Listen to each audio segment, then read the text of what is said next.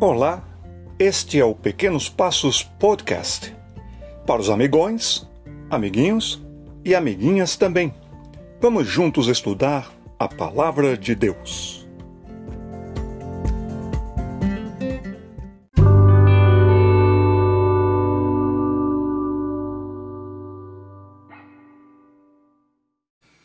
Tá com seu Deutero caderno aí?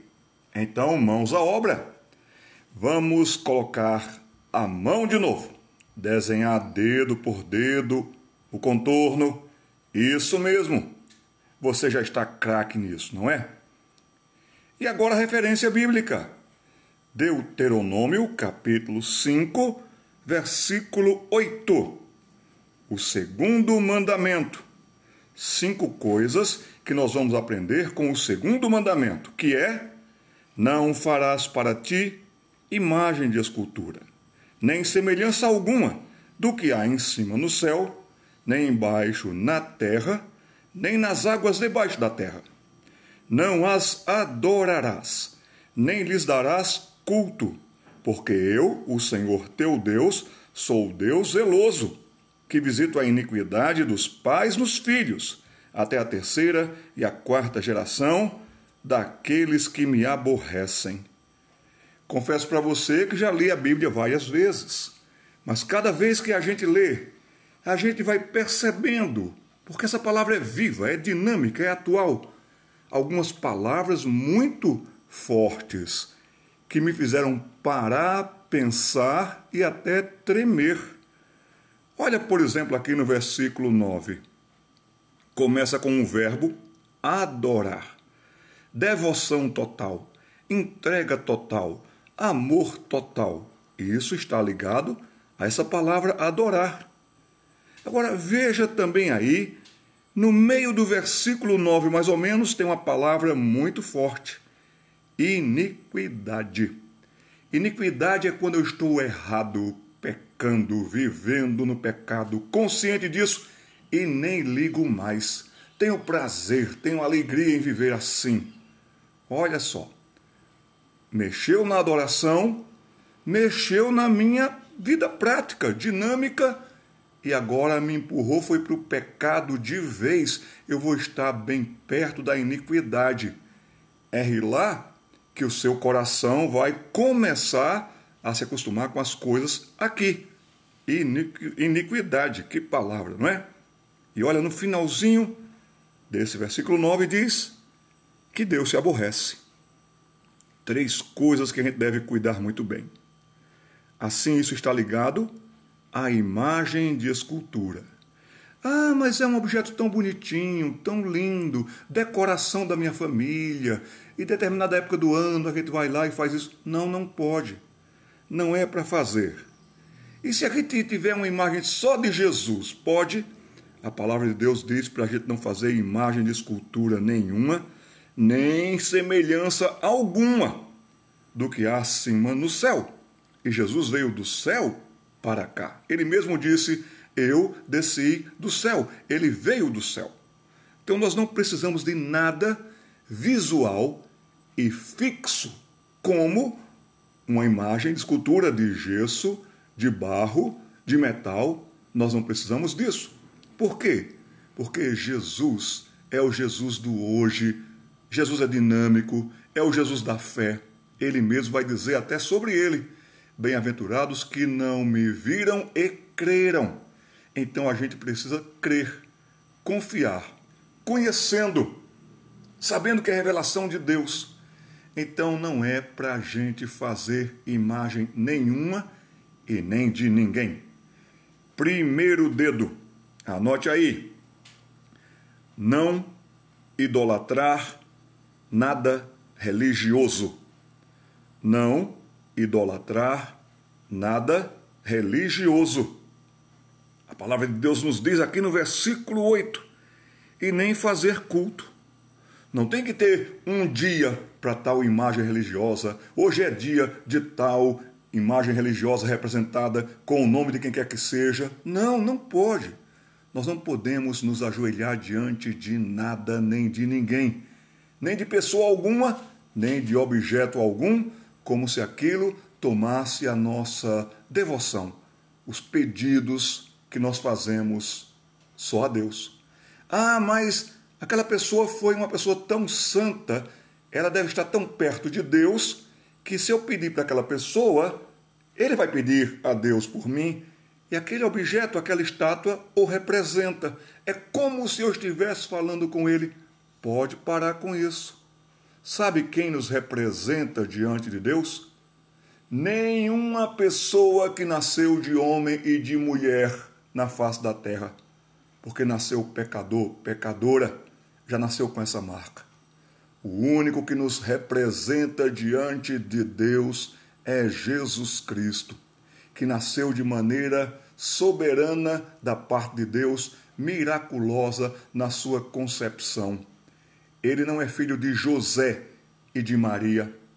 Ele é filho de Maria para ser tão humano quanto você e eu, mas quem gerou todo o corpo de Jesus, cada célula, foi obra de Deus, o Espírito. Assim, Jesus é o único mediador entre Deus e o homem. Está bem claro na Bíblia: Jesus Cristo, homem, porque ele se fez carne, o Verbo se fez carne, habitou entre nós.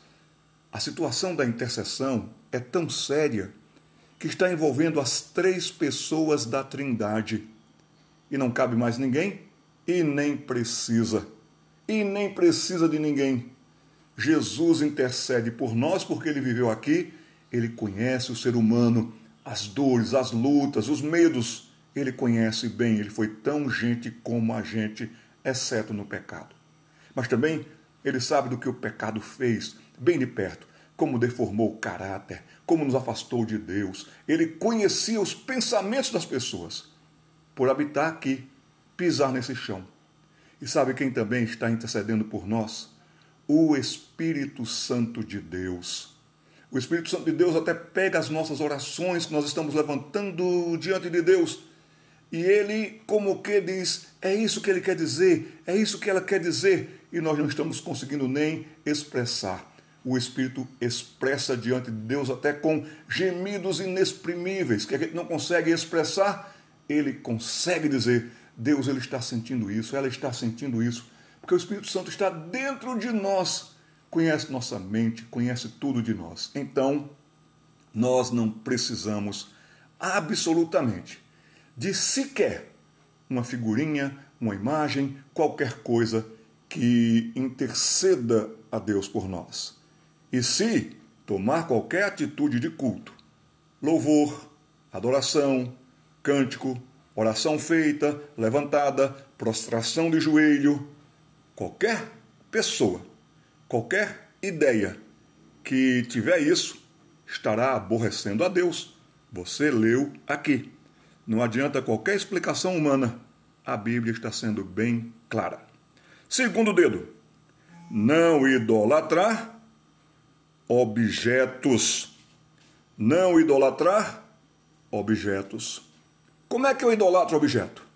O carro para mim é algo que eu presto um culto, tenho todo cuidado com ele, a minha devoção está no carro. Conheço uma pessoa que ele tinha tanto amor pelo carro dele que quando chovia ele não saía à rua para não sujar os pneus com o barro, com a lama. Já pensou? Aquilo estava impedindo ele de ir até o culto, aprender mais, adorar melhor e certo, porque ele tinha o um carro como objeto de culto. Tem gente que adora o dinheiro, tem gente que adora a posição, a fama. Então, qualquer coisa que você, na prática, ocupar os seus pensamentos muito mais, levar o seu coração a meditar nisso, pensar nisso, desejar isso, então isso está tomando o lugar de Deus. O primeiro mandamento já está sendo quebrado. O segundo você também já está quebrando. Então você não pode ter nenhum objeto, qualquer coisa que tome o lugar devido a Deus. Terceiro dedo, não idolatrar pessoas. Ah, eu não idolatro ninguém. Será? Será que aquela pessoa com quem você anda na escola, você deve mais obediência a ela do que a Deus? E aquela pessoa lhe leva para fazer coisas erradas e você faz? Será que você está indo com os outros, com as outras? Será que você tem algum ídolo da música, do esporte? Será que você deixa de ir à igreja porque naquele dia você quer fazer alguma coisa que aquela pessoa vai se apresentar? Opa, vamos parar com isso. Não podemos também idolatrar pessoas. Vamos para o quarto dedo. Não idolatrar a si mesmo. Vamos meditar um pouco sobre isso? Entre idolatrar pessoas tem a gente mesmo, viu, gente? A gente muitas vezes a gente idolatra a gente. Na verdade, a gente passa a ser um ególatra. A minha vontade primeiro, a minha vontade sempre. A gente não ora o Pai Nosso, seja feita a tua vontade. Na prática, a gente ora assim, seja feita a minha vontade. Será que você não está achando que sabe mais do que Deus? Que você se ocupa mais com você do que com Deus? você busca em primeiro lugar o seu reino, a sua forma de justiça, e se sobrar tempo, o reino de Deus e a justiça dele, pois está errado, está indo contra o segundo mandamento. O quarto dedo. Nós não podemos idolatrar qualquer figura. Vamos colocar aí. E o quinto dedo? No quinto dedo, vamos colocar ali falar do único Deus. Se não é para a gente se prostrar, fazer, adorar, cultuar a tudo isso que nós dissemos aqui, é para a gente fazer certo, da maneira certa, como a Bíblia diz, para o único e verdadeiro Deus. E que bom agora a gente poder também falar desse único e verdadeiro Deus. A história da Bíblia tem muitas conversões, quebrantamentos, arrependimentos. Você já ouviu falar da história de Jonas? Um povo que adorava errado, lá em Nínive. Um povo que tinha uma vida errada. Um povo que aborrecia a Deus. Deus mandou Jonas ir lá em Nínive pregar sobre ele, sobre a bondade dele, sobre o amor dele. Você conhece a história de Jonas. Mesmo Jonas não querendo ir, Deus fez a mensagem chegar a Nínive, sim. Deus enviou o grande peixe, Jonas foi. Jonas pregou na rua, até contrariado, lá nas ruas de Nínive. Mas enquanto ele pregava, mesmo contrariado, contra a vontade dele, era da vontade de Deus salvar aquela gente, salvar aquele povo. E o que aconteceu? Houve um quebrantamento total, arrependimento total. E aquele povo mesmo largou a idolatria deles, os maus caminhos deles, e se voltaram estes para Deus, que é rico em perdoar. Vamos falar de Deus. Quando falamos de Deus, todas as demais formas de idolatria cai por terra e fica sem valor algum.